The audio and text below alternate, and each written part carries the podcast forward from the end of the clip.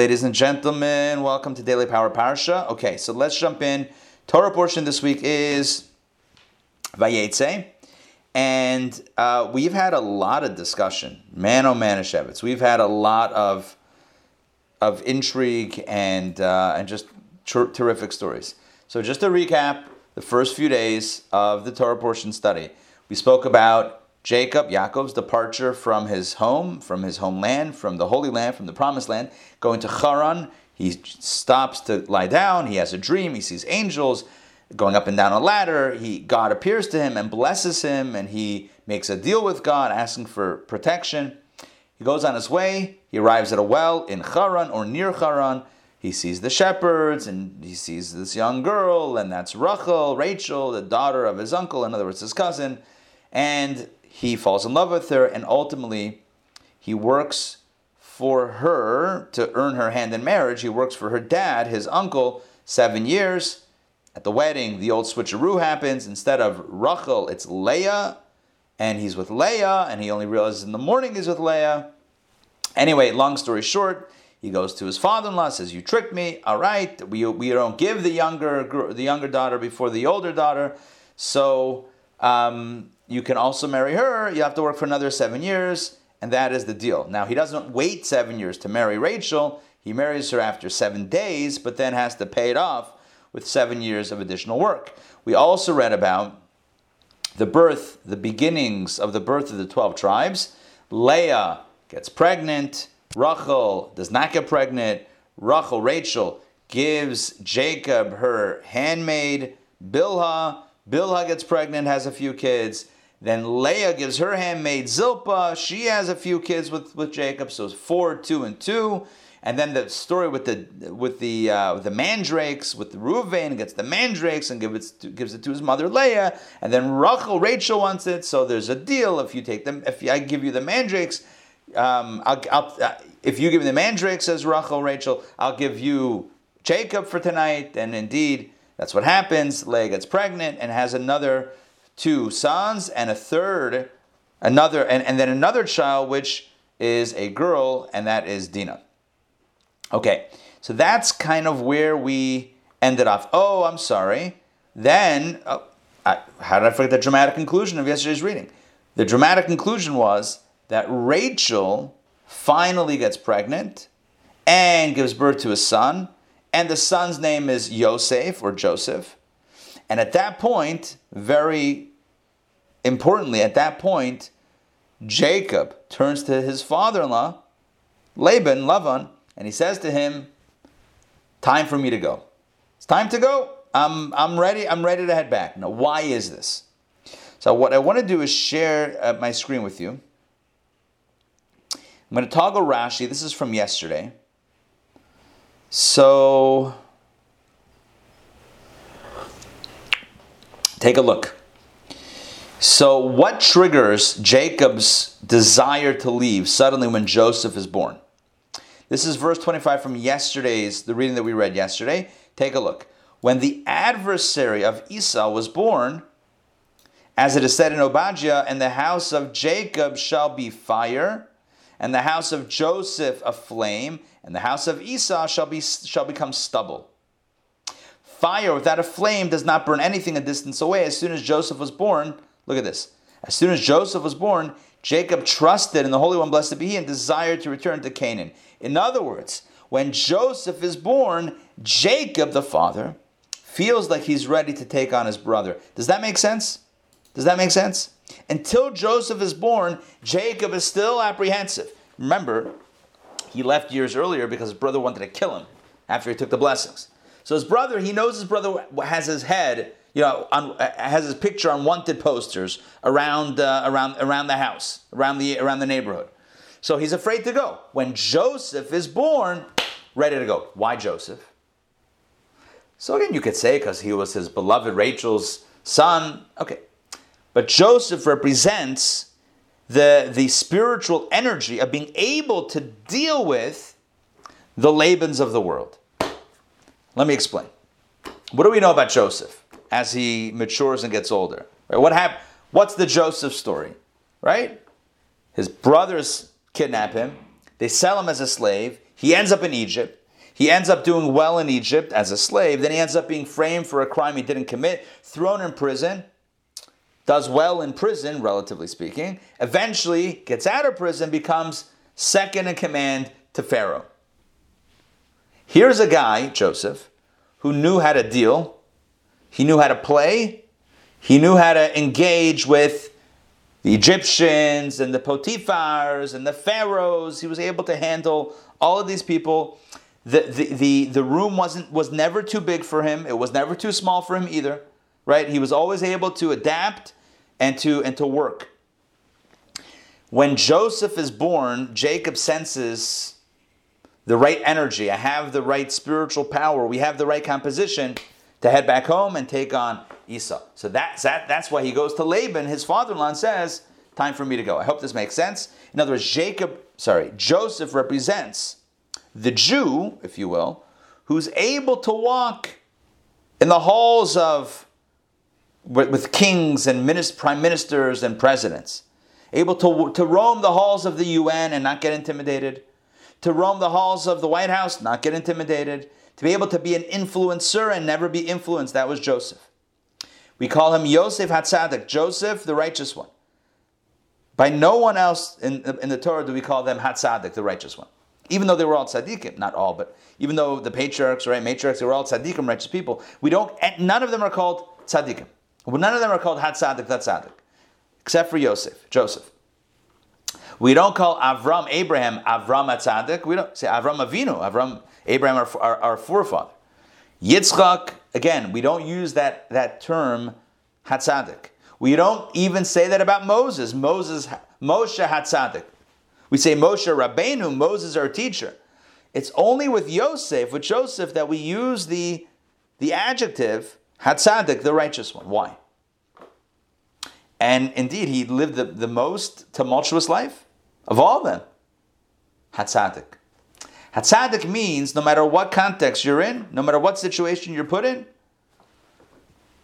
you can withstand the challenge. The room, the context is never bigger than you you're always able to handle it and able to to uh, to take it on. So this is the significance of Yosef's birth, triggering Joseph, sorry, Jacob, his father's desire to head back home. He's now confident he can take on Esau and not have a problem. Okay. Can you put that in Hebrew in the chat, please? Oh yeah, for sure. Yeah, give me a second. It's a great idea. Let's put that and in right here. He's your favorite. I mean, he is right. You've told us that before. Hundred percent. Yosef Hatzadik. Oh, okay. Gotcha. Joseph was the only one called a tzaddik. Yeah. Well, I mean, look, it's not like the Torah calls, you know, uses these phrases, but I'm saying in like in in the way we talk about the biblical characters, we don't put Hatzadik after any of the biblical figures. Av, uh, Adam Hatzadik, nope. Noah Hatzadik, nope. Avram, Yitzchak, Yaakov, Moshe, uh, Moshe, Aaron, none, no one. The only one that we call Hatzadik is Yosef. Yosef Hatzadik. That's what he's known. Where's the origin of that? You're not going to find it in a verse. It's just the way the way he's known. Like Moshe Rabbeinu, right? It's uh, Moshe's our teacher. He's our he's our rabbi. He's he, he taught us Torah. So he's Moshe Rabbeinu. Avram Avinu, Avram, Abraham, our, our father, our patriarch. But Yosef is Yosef Hatzadik. And it's interesting. The righteous one, you said. The righteous one. Yeah, Tzaddik, yeah, Hatzadik, the righteous one. Tzaddik, right. The Tzaddik. Because he, because he was more like an ambassador too. He was an ambassador. Because the others were more. He was a righteous person even while roaming the halls of, uh, of, of Pharaoh, even while, you know, dealing with the economy of uh, and the food supply of Egypt. He was a tzaddik even when in a dungeon, even when in a pit, even when working as a slave to Potiphar the butcher in Egypt. He, he was a tzaddik. A tzaddik means you rise above the challenge. That's our goal for everybody to put the spiritual in the secular or the mundane. Exactly. Yeah. That's the goal. He's the persona. He is, again, of all the biblical figures, I mean, they were all like larger than life. Yosef represents a symbolic of the uh, of the relatable. The rela- again, he's a tzaddik, right? So not relatable like, yeah, he, you know, he has his challenges like you and I, but he's a guy that that that dealt with a lot of stuff and always always comes out where where he needs to be. And that's why Yaakov, again, just the, in the context there, Yaakov knows, his father Jacob, knows that when he's born, when Joseph Joseph is born, he, he's able to head back. Okay, so now it's not, but it's not going to be so easy. Because he asked his father in law for permission. He asked him for some consent. You know, is it okay if I leave? Well, as you'll see, the answer is not exactly. Because as, I, as we started saying yesterday, um, Jacob, Yaakov, brought with him a lot of blessing. A lot of blessing to Lavan's household, which is how we ended yesterday's reading, where Laban says to Jacob, If only I have now found favor in your eyes, like do me a favor, because I have divined and the Lord has blessed me for your sake. I have divined, meaning, you know, I've, I've checked it out, and according to my uh, calculations, the reason why I'm so successful is because of you, which is going to lead to the next part of the conversation, which is let's negotiate you staying here for a little more, for a little longer. So here we go. This is how we start Genesis chapter 30, verse 28. So then he said, this is just to clarify, then Laban said to Jacob, Specify your wages for me, and I will give them. In other words, whatever you want as payment, name, name your price, name your wage, and I'll give it to you. It's like the Priceline of contract negotiations, right? Name your own price, name your own wage. Tell me what you want, and I'll give it to you. That's how desperate. Talk about um, leverage in negotiation. Yaakov here had all the leverage. Jacob had all the leverage. Yeah, he wants to leave. His father-in-law wants him to stay. All right. So, so all right. So if you want him to stay, what are you going to give him? So he says, whatever you want. Tell me, tell me what you want, and I'll give it, and I'll give it to you. And he said to him, This is now Jacob back to his father in law. You know how I have worked for you and how your livestock was with me. So you know my dedication, and you know how I have taken care of your livestock. For the little that you have that you had before me has increased in multitude. You gave me a few animals, and you know, look, the, what's the goal of a shepherd? This is coming from someone without any experience in shepherding or any real research in shepherding. But if I had to guess, what's the goal in, in shepherding? The goal is make sure the animals don't get attacked by wild animals and that your animals, your flock, doesn't die of hunger or thirst. Make sure they're healthy and strong, etc. Okay, so in other words, if you go out with 50 animals, 100 animals, come back with the same amount of animals. That's the goal. Well, Jacob not only brought back the animals that he took out every day, he, he, the animals increased. They were they were growing uh, leaps and bounds. So again, the little that you had before me that you given me has increased in multitude. And the Lord says Jacob, the Lord blessed you upon my arrival. But now, when will I too provide something for my household? So he kind of frames it like this: all these years, and and and and you have to remember, he worked for 14 years, at least yeah, probably about 14 years. Seven years to marry Leah and seven years to marry Rachel. Okay, so 14 years he worked. And what he's saying is, I worked hard and I worked uh, honestly and honorably, and, and thank God I've made, I've made you very wealthy. You've become wealthy due to my work. But now, when will I provide something for my household? How, wh- when am I going to start amassing my own wealth, my own possessions. So Laban said, Okay, I hear you. So what should I give you? And Jacob said, Here we go.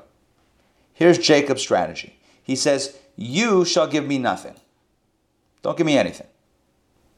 But if you do this thing for me, I will return. I will pasture your flocks and I will watch them. In other words, you don't I'm not expecting you to give me anything. I just want the opportunity to do something. Does that make sense? In other words, I don't want a handout from you. I want the opportunity, the space to be successful. Okay, so that's what he's saying. Don't give me anything. You should give me nothing. But if you do this thing for me, if you agree to this, then I will return and pasture your flocks. So I'm, I'm in if you do this. What, what's this? What's the deal? Here we go. Jacob continues. I will pass throughout all your flocks today, removing from there every speckled and spotted kid, and every brown lamb among the sheep, and every spotted and speckled one from among the goats, and this shall be my wages.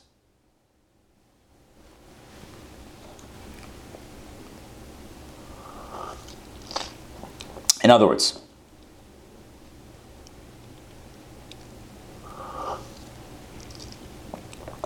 in other words, what Jacob is saying is get rid of all of the animals that are not perfectly white. Get rid of all the speckled and the spotted and the brown and spotted and speckled again, whether they're kid goats or lambs or adult goats, whatever it is anything that has any colorization in it, if you will, take out from the flock. Let's continue. We're not done yet. And my righteousness will testify for me at a future date, for it will come upon my wages before you. In other words, that way you'll know, and we haven't yet set up what's going to happen here, but he says, if we do what I'm suggesting, that way we'll know without a doubt that everything that I've earned is on my own and it's not from your stuff. So he says like this Whatever is not spotted, sorry, it was not speckled or spotted among the goats, or brown among the sheep, shall be counted as stolen with me. In other words, any animals that are not speckled or spotted or brown or whatever it is, that's not mine. I feel like it's not clear what's going on here. So let me break it down. Jacob essentially says, Look, Start me off with no speckled, spotted, or brown animals. Okay, take clear all those out. Any animals that will be born henceforth, speckled or spotted or brown or whatever it is, any of those types of animals will be considered mine. Because you're leaving me, Laban, you're leaving me with only like white animals. Okay, so all those animals are yours. You took out the speckled and spotted ones already. All the white animals are yours. But any new animals born that have the speckles or the spots or whatever it is, those animals, the new ones, will be mine. Okay? And again, if you see me holding on to any non speckled or spotted animals, you know that's, th- that's my theft. Okay? And Laban said very well. If only it would be as you would say. In other words, great. What a deal. I mean, this guy, like, he thinks the guy's crazy.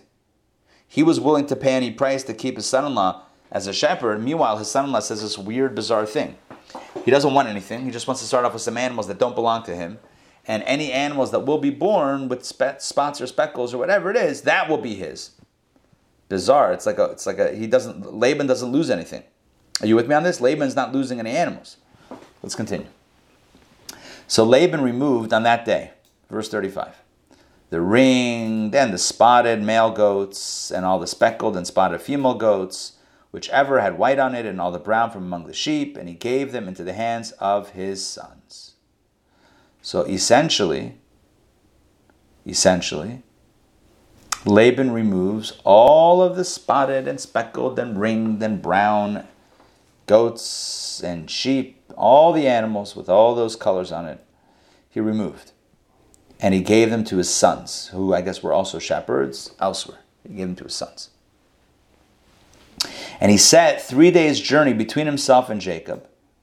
And Jacob tended Laban's remaining animals. These are the ones that did not have the specks or the spots or whatever it is. Whether they were totally white or totally black, I don't know.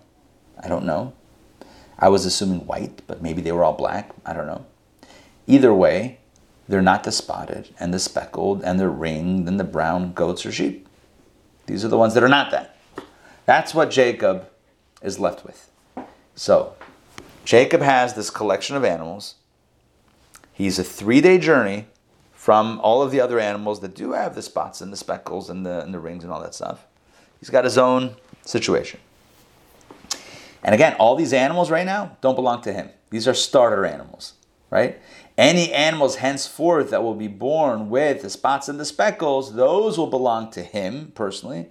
But all these animals right now that he has, those belong to his father in law. So again, his father in law is not investing, he's investing, but he's not giving anything. He's not paying him a wage. He's not promising him a salary. He's not even promising him commission. Maybe it is commission. I don't know what you would call it. Any animals henceforth born with the spots and the rings and the speckles and the brown sheep, those will be Jacob's. Well, here's what happens next. Verse 37.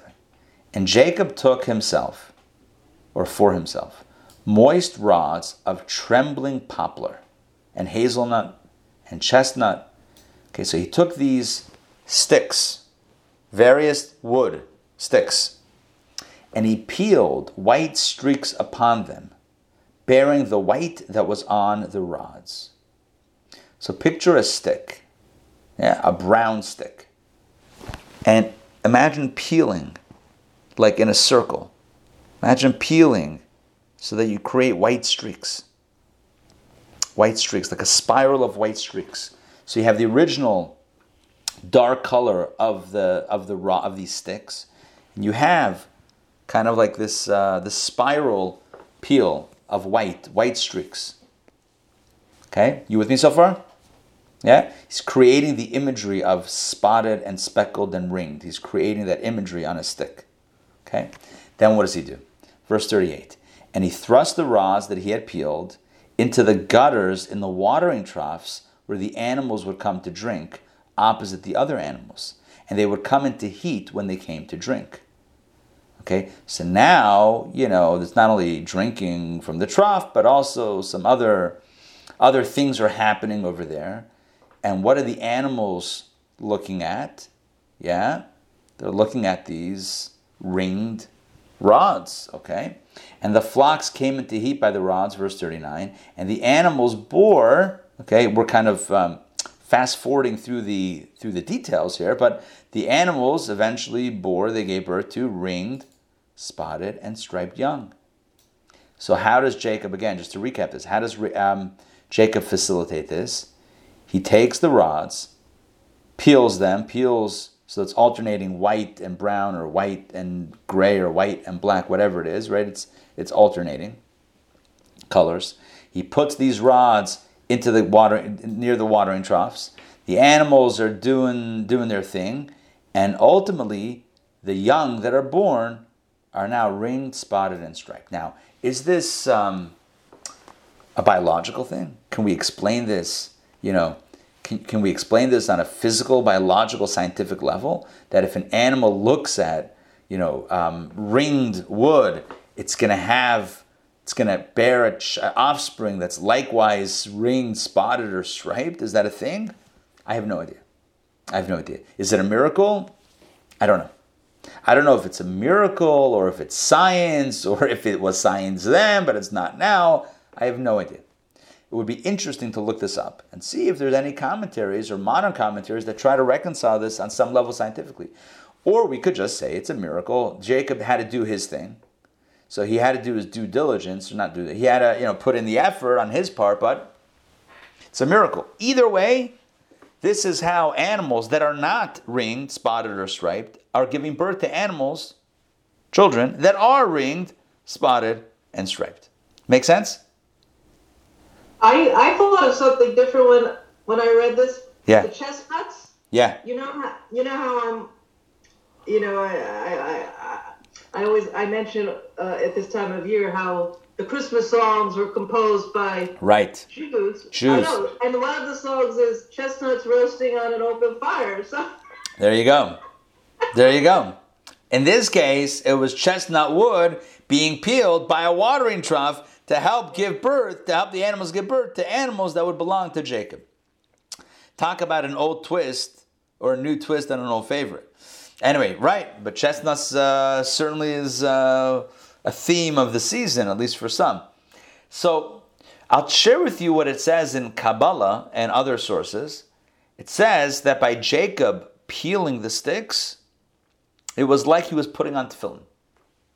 You know what tefillin looks like? Straps of tefillin alternates, right? You have straps. When you when you wrap the straps, you have alternating colors, right? The straps on the arm. So you know that's kind of looks the way the the way the sticks looked when they were being peeled or when they were peeled, and so this evokes a similar type of uh, of experience. And it says that Jacob put on tefillin, so to speak, with this with these sticks. What does that mean? What was the meditation? I don't know if I can. I don't know if I have that information to share. But in other words, I don't know. I don't know if that I can tell you specifically what that is. But that's what it says. That Jacob's act of tefillin didn't necessarily involve black leather boxes and straps like we have it, but he was peeling these uh, these um, these sticks of wood. So let's continue. Jacob now separated the sheep.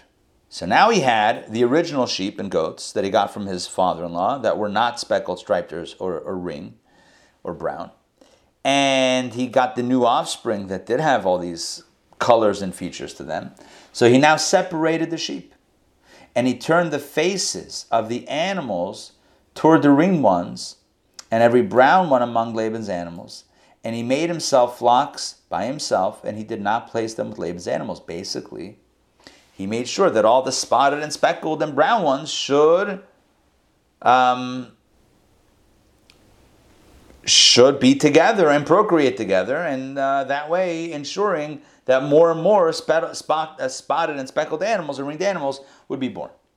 And it came to pass that whenever the animals that were bearing their first would come into heat, Jacob would place the rods and the troughs before the eyes of the animals yeah, clearly the animals were looking at these sticks in order to bring them into heat by means of the rods. Now this is a little bit of, a, of another twist. They got not not that when they were in heat and doing their thing, they were looking at the at the sticks. No, the sticks, the rods, actually brought them into heat somehow. Again, seems like we're bordering on uh, on the miraculous. Let's see if there's a commentary that we can see. Um, no. Okay. All right, Rashi doesn't explain this. Maybe we'll have to look elsewhere another time. Let's continue. Um, but, but, but, but, if the animals would delay, he would not place them. In other words, the animals, I guess there were different seasons of, of, of, of mating and all that stuff. So the healthier ones would mate earlier in the season, and the less healthy ones would mate later in the season. So the animals that would delay, he would not place the rods because he didn't want though he didn't want the offspring of those animals that were only mating later in the season.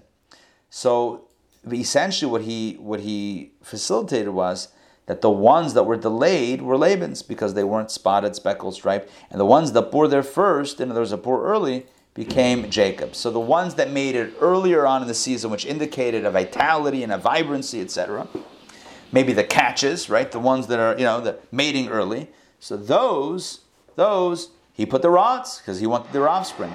And the ones that made it late, no rods for you. No rods for you. You can stay with uh, Laban's animals. In this way, the Torah tells us, the man became, the man, meaning Jacob, Yaakov, the man became exceedingly wealthy. In fact, in the Hebrew it says, Vayifraitz ha'ish, the man became wealthy. Yifraitz means he prospered. Ma'oid, ma'oid. Very, very much so. It uses a double expression. Ma'oid, ma, you know, tov ma'od, right? How you doing? To, tov is good. Tov ma'od is very good. Tov ma'od, ma'od, very, very good. This guy, Yaakov, this guy, our patriarch Jacob, Yaakov, became very, very wealthy. And he had prolific animals and, well, ultimately he sold some of those animals and he was able to acquire maidservants and manservants and camels and donkeys. Oh, he had, he had his own situation, uh, um, his own estate almost of, of, of wealth, portfolio. Um, so it's important to remember the timeline. Jacob works for his father in law for 14 years, essentially doesn't really earn a penny of his own he's working, you know, to, to earn the right to marry the, the Laban's daughters. At the end of that, Joseph is born, he's ready. At the end of the 14 years Joseph is born, he's ready to go home. Laban says, Stay with me. He says, Okay, one condition. I have to be able to provide for myself now. I got I got to start feeding my family on my own. He says, Okay, what do you want? Don't give me anything. Just give me some starter animals that are not speckled, spotted, ringed, whatever. Give me some starter animals and any anomalies, when I say anomalies, I mean any animals that are not like their parents, in other words, the spotted, speckled, any of those I'll keep and you get the rest. What a deal. Great. He puts the rings around the, by the troughs, the, the sticks peeled with the rings by the troughs, the animals that mated gave birth to animals that were spotted. He kept those, the ones that were early, the ones that were healthy, he kept, he had spotted, whatever. And he became very wealthy. That's the story. Ra- Rabbi? Yeah. So, so it sounds like he was more wealthy than others, you know, in the community. And so, how did that, you know, play out? And then also, Yeah. the maid servants and manservants were they not our people? I probably not. Probably not. Yeah. There's a Rashi, it should be a Rashi on this, I believe. Rashi explains how he how he leveraged his uh, yeah. Here we go. He would sell his animals at a high price and purchase all these for himself. Uh, yeah, I mean, what do you say, maidservant and manservant? I mean, this is what was going on then. I'm not, you know, I, I don't know that that this is a, this is a condoning of of life 3,700 years ago. This is just a description of life 3,700 years ago. Jacob was very wealthy. Now, was he wealthier than his father-in-law? He, he might have been. He might have been at some point. But also, I mean, of the typical I, it, yeah. I don't know. I, it sounds like, yeah, he was top of his game. That's what it sounds like. That's what it sounds like. But of course, what happens with success is jealousy. that's right. Yeah, that's what I'm getting. And yeah, yeah, yeah. Well, that's literally take take a look. So if that that's a perfect segue. So Jacob heard the words of Laban's sons. Remember, they were also shepherds, saying, "Jacob has taken all that belonged to our father." In other words, Jacob, he's so wealthy, he stole everything. That was what they would say. They were bitter, they were angry, they were jealous, whatever you want to call it, resentful. And they disparaged Jacob. Ah, he, he stole everything from our father. And from what belonged to our father, he has amassed this entire fortune. Yeah, his entire fortune, it belongs to our father. It really is, it's ours. You see what's going on here? It's uh, resentment and jealousy and anger and bitterness, sour grapes, whatever you want to call it. Uh, honestly, what I would call it is natural human emotion, right? Normal, natural human emotion, right? Who hasn't been resentful at some point of someone else's success? I'm not saying we celebrate that or that's a good thing or that's an acceptable thing, but it happens. That's the nature of life, right? You see success, right? You see more success than perhaps uh, you've had, right? Again, it's not about us, you present company excluded, but one who sees someone else be more successful than them, you know, there's a natural feeling of jealousy, which could turn ugly. And that's, and that's what happens here. Jacob is successful. Instead of feeling good for Jacob, oh, finally he's able to make it on his own and be successful. Nope. He stole it. He took it from our father. He took it from our family. You know, he's, uh, he's a Ganav. So, all right. And that word leaked. He heard those words. In other words, it leaked to Jacob. Jacob uh, heard through the grapevine. And Jacob saw Laban's countenance, that he was not disposed toward him as he had been yesterday and the day before. In other words, he saw that Laban's face, his whole expression has changed. He no longer is as loving. I mean, he was always a, a, a liar and a, swindler, but Laban. But uh, you know, with a smile. Now it's not even a smile. Now, not even a smile. It's he's he's not. He's just too jealous, too envious. So it's this clearly this. Um, I mean, think about it. Think about it in business. You give someone a business opportunity, you give them a piece of your company, and they become, they turn it into this, you know, billion dollar enterprise, and you're still sitting on the original piece, which is, you know, okay, but not not nearly as as lucrative. Yeah. Are you gonna say, you know, I started that person, they took all my stuff, they used my printer originally? I mean, of course, that's that's not that's nature, right? That's that's the nature of things. The nature is, you know, you uh, to look at to, that the one looks at the other in a negative way. So Jacob realizes this. He realizes his father-in-law is not, not too keen on this. So at that point, the Lord, God says to Jacob, a little divine intervention. God says to Jacob, all right, now's the time. Return to, to the land of your forefathers and to your birthplace, and I will be with you. Remember when I told you 20 years before? Remember when I told you when you were lying down, beginning of the Torah portion? Remember 20 years prior when you were lying down on Mount Moriah, Har Moriah, on the way out of Israel, and you had a dream with the ladder and the angels? And me and I said to you, I'm going to be with you until you go back. And you said, Great, then I'll build a home for God and give tithes. Remember all that? Remember that conversation 20 years ago? Now's the time. Now's the time to head back. Return to your land and I will be with you, God says, nothing to worry about. That was uh, the message. That was the communication between God and Jacob. So, what does Jacob do? Jacob sent and called Rachel and Leah to the field, to his flocks. So, Jacob calls a family meeting. He calls his wives, the two sisters, Rachel and Leah. And where do they have a meeting? Out in the field, where the animals are. Why outside? Number one, amongst the, the wealth of the holdings of the, the possessions of the family, which is a good thing. And number two, maybe the house is bugged. I'm kidding. But now they're meeting outside in the field. It's uh, private. They're alone. They're with the animals, and they can have the shmooze. A bit of a heart to heart, an open conversation. Remember, as much of a ganef as Lavan was, as Laban was, much of a thief he was, he was still their father. And Jacob wants now to leave, and God told him to leave. So now the question is, what's he going to do? So he has this conversation with his wives. And he said to them, I see your father's countenance. I can tell on his face that he is not disposed toward me as he was yesterday and the day before. In other words, he's not happy with me anymore. He doesn't, he doesn't smile anymore at me. But the God of my of my father was with me. Not despite Lavan's, you know, anger with me, God has still been with me and uh, made me successful. This is all part of Jacob's uh, monologue or, or conversation with his wives. And you know, he says to them, that with all my might I served your father. You know that I, I it's not like I took a vacation or wasn't into it. I gave it my all to serve your father. But your father mocked me. Listen to this. Your father mocked me, played around with me, and changed my wages 10 times. The guy drove me bananas. 10 times, by the way. By the way, what does it mean to change my wages 10 times? Now the Torah is about to fill in, Yaakov is about to fill in a bit of, of narrative that we that was that the Torah didn't mention earlier. All those years in this new arrangement of the spe- spe- speckled, spotted animals, ringed animals, Lavan, Laban was consistently tra- trying to change the, the nature of the arrangement to work to his advantage and against Jacob. So listen to this. Your father Laban mocked me and, and changed my wages ten times, but God did not permit him to harm me. Take a look at the details. If he would say, if Laban would say, speckled ones shall be your wages, then all the animals would bear speckled ones. And if he would say, thus, ringed ones shall be your wages, then all the animals would bear ringed ones.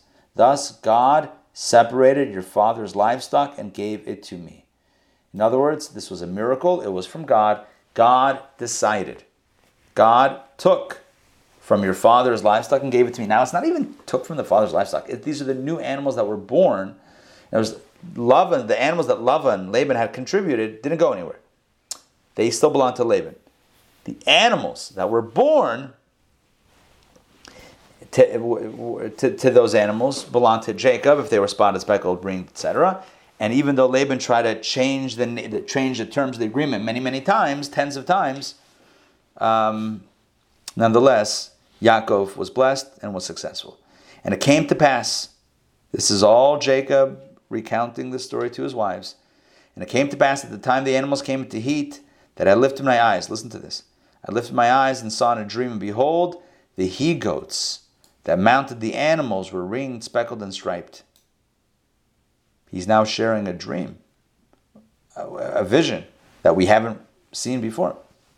He saw the animals in this vision that were ringed, speckled, and striped, and an angel of God said to me in a dream, Jacob, Yaakov, and I said, Hineni, here I am. And the angel said, Now lift your eyes and see that all the he goats mounting the animals are ringed, speckled, and striped. For I have seen all that Laban is doing to you. In other words, the vision that shows the striped animals mounting the other animals, right? That's a vision that says that God is with you and God will grant you success. I am the God of Bethel, where you anointed a mountain. Remember Bethel? Where was Bethel? Bethel was the space on, on Mount Moriah, right? Where Jacob slept. And he he God appeared to him. So now the angel and God is saying to him, I am the God of Bethel. I was the one 20 years ago when you had that dream. That's me. Where you anointed a, a monument, remember you poured oil on it, where you anointed a monument where you pronounced to me a vow. Now, God says in this vision, Arise, go forth from this land, and return to the land of your birth. This is all a quote from Jacob to his wives. This is not telling us as it happens, this is telling us how Jacob reports it to his wives. He says to his wives, God has blessed me, made me successful. God has come to me in a vision, in a dream, and said, It's time to leave. And he wants to ask their permission because it means uprooting them from their family. And he knows what that's like. It's not, it's not an easy thing. So he needs their consent. He's not going to just say, guys, you know, um, uh, Rachel, Leah, we're moving. It's not, it's not nice. It's not, it's not the right way to do it. He has to speak to them.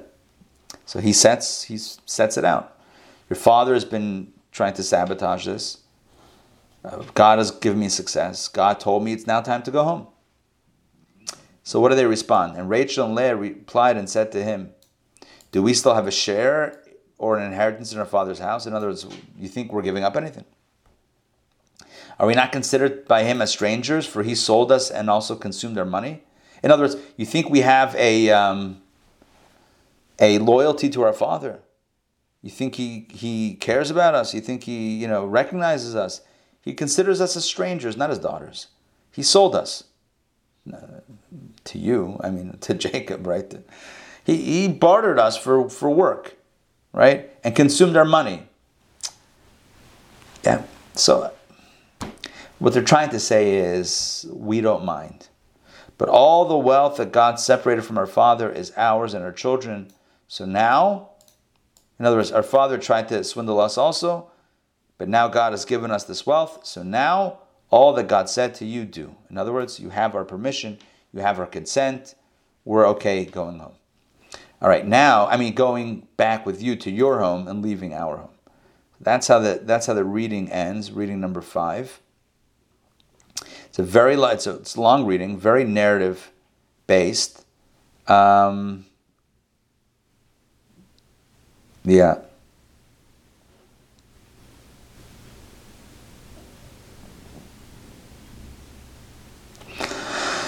powerful. You know, our Father considers us like a stranger. What does that mean? Even at a time when people usually give a dowry to their daughters, right? Usually, at least back in the day, people would give a dowry to their daughters to bring into the marriage. They would give their daughters money. What did he do? What did Lavan do to his daughters? He behaved toward us as one behaves toward strangers. For he sold us to you, for you served him 14 years and gave he gave us to you only as wages for labor. In other words, he didn't give a dowry. He didn't give money. He didn't give support. He took. He took your work and he took your wages. Right? He kept the wages for your labor. They they were not they were not Lavan fans. They were not fans of their dad. They I'm sure they respected him and you know honored him, but uh, they they knew they knew the score. Okay, let me stop here for a moment and check in. Questions, comments on the narrative?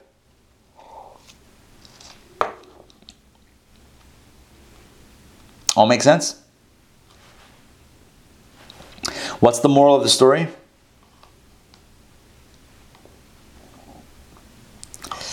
What's the moral of the story? Um, trust in God. That's always a good one, right? Trust in God. Um, God made Jacob wildly successful and wealthy, right? In, in a very unconventional fashion. What's the, so believe in God, God, God can pull that off. Um, yep. A lot of good themes over here. A lot of good narrative. Okay. Um, Rabbi, I also kind of, you know, the the uh, abundance of the animals, right, and the miraculous yeah. way of the the genetics. I don't know. It kind of, in a certain sense, it, it kind of uh, has, you know, mirrors like the miracles, right, of all these children and all these years and all these ages when you know the women had difficulties. So I'm right. So that's is miraculous. Yeah, it's an interesting. Con- you're right. It's an interesting contrast, right? So like. Rachel struggling to have children, and yeah, there's like all these challenges, at least in some, and and then these animals are just abundance. It's um, I mean ultimately Jacob does end up with twelve sons and a daughter, so certainly his uh, he's got he's got a full full mishpacha also, but yeah, it is interesting to you know all of these storylines kind of colliding Well, in mean, one space. I mean, you know, because it's difficult to reconcile, you know, the all the difficult pregnancies and then how they successfully realize in, in the Torah, whereas not necessarily today. But I mean, by by juxtaposing the miraculous nature of all the, you know, reproduction from everywhere, Right. that might be a way to to understand it. Yep, yep. Definitely was a miraculous situation that we're reading about now with these with these animals, with the striped and the speckled and the spotted, and all that stuff. Um, and the idea that spiritually it was kind of like putting on tefillin is also like a little bit very very curious. You know, how is what's the what's the connection between tefillin and peeling sticks for the sake of the animals reproducing in spotted and speckled ways? But And there wasn't tefillin yet then, right? I mean, Right, they, they, they didn't have physical tefillin like with boxes, black boxes. and wasn't the Torah yet, right? I mean, realized. right. So they kept the mitzvahs in their own way. And so, what was the way of tefillin? This is Yaakov peeling sticks. This was what this So was it was his like way. somehow internally they knew what to do. Exactly, and it was a spiritual form of it. So, like whatever spiritually we we accomplish on that. Now, what happens when we put on tefillin? Let's actually spend a moment on this. Um, I'm looking. I looked at, at reading six. It gets into the, the the departure of Yaakov and the chase. It's a whole narrative, and I think we can do it with six and seven together on Friday. We'll do six and seven, and Haftarah. I think we'll be okay with that. Um, I don't, but I don't want to start it now because it's too it's too big of a too big of a story to like try to do quickly. Um, the uh, the tefillin, there's two two boxes of tefillin that, that are worn daily in the morning. One box goes on the arm, opposite the heart, and one box goes on the head.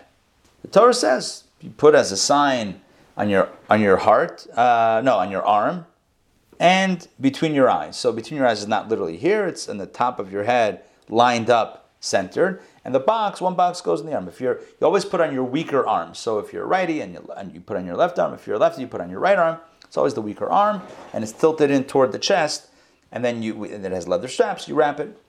There's a lot of symbolism in the tefillin, a lot of mystical significance. Tefillin represents centering our heart and our mind, which is why it's a great practice to do in the morning, a meditative practice to do in the morning, because what it, what it means is that I'm acknowledging that my feelings could be out of control, my thoughts could be out of control, and I'm working on centering my feelings, making sure that I'm feeling what I need to be feeling and not feeling what I shouldn't be feeling, and that my thoughts are also where they need to be. I heard a fantastic um, phrase this week. It's the phrase is called metacognitive. Metacognitive. What's metacognitive? So co- cognition is obviously the way we think, thinking. Metacognitive means being aware of your thoughts, which is really the whole import of Hasidic philosophy is, is about becoming aware, becoming aware and sensitive and, and acknowledging our thoughts so that they don't run away from us. Because if we're just reactive, if we're just being impulsive, then we're probably not where we need to be. So the tefillin reminds us to center our minds, to think about what we're thinking about, and that will help lead our heart, guide our heart to be in the right way, so that we're not reactive, emotionally reactive, but we're proactive, and that we're uh, we're in a good place. So I mentioned this as the spiritual energy of tefillin. Now, did Jacob, did Yaakov accomplish that while, while peeling sticks? Was he meditating, and you know his mind and heart, his feelings and his ideas were they being centered? I guess if that's if that's the comparison that's given, then then, then that's made. Then I would imagine that there was some sort of um, you know some sort of uh, of connection between those two themes. So maybe as he's peeling it, you know, he's thinking about God being the source of blessing, and that Laban, his uncle, his father-in-law, cannot harm him in any way as long as God is protecting him. So his mind and heart are being centered. He's not fearing. He's not panicking. He's not. Perhaps, perhaps that's the meaning. Either way, for us, whether we put on tefillin or not, and of course the the, the, the, the tradition, the mitzvah tefillin, is is tradition done by Jewish men over the age of thirteen. So yeah, I certainly understand the uh, the dynamics, right? But even if not tefillin, we can all peel sticks, so to speak. We can make sure that every morning we open up a prayer book and we pray and we meditate and we center our mind and we align our heart with where it needs to be, and thus enter the day in a good place and in a good in, um, internal space. Okay, that's it for today. Questions, comments before we close out. Okay, all right. Join me tonight, Wednesday night, 7:30 p.m. Torah studies. Torah studies features a beautiful conversation. Um, the topic of the class. Hold on. The topic of the class. We have a great title for the class. It's called. One second, Jerusalem. Here we go. A Jerusalem Jew in Times Square. A Jerusalem Jew in Times Square.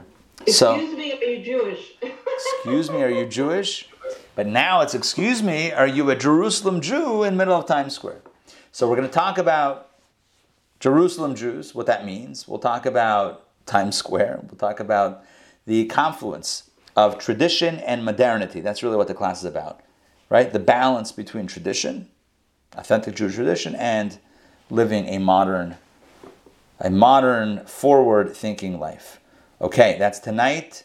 Um, Sarah, did you have a question, comment? I see a hand. No. Okay. All right. Um, okay. Good. All right. Good to see everyone tonight. 7:30 tomorrow. JL, uh, JLI. We don't have DPP because we have JLI tomorrow at 12 in person with lunch, bagels, lox, cream cheese. Friday we're back to DPP regular time, 12 o'clock, and next week got a lot of stuff.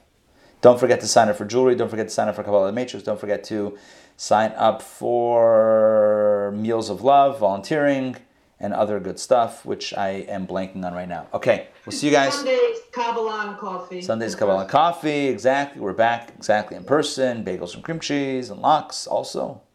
Is there a I'm gonna register for the uh today for the um next Monday, right? It's um Rosh Chodesh Society. Oh my God! Thank you for reminding. Rosh Chodesh Society Monday night, very important. Monday night RCS. Yes, it's all about practical mitzvot, well connected. It's about grounding um, spirituality in the material, which is the theme that we love talking about. So that's coming up Monday night in person, and we're also going to have a live stream of that as well. So join us, whether from close or from far. Join us for then. Um, okay. See you guys.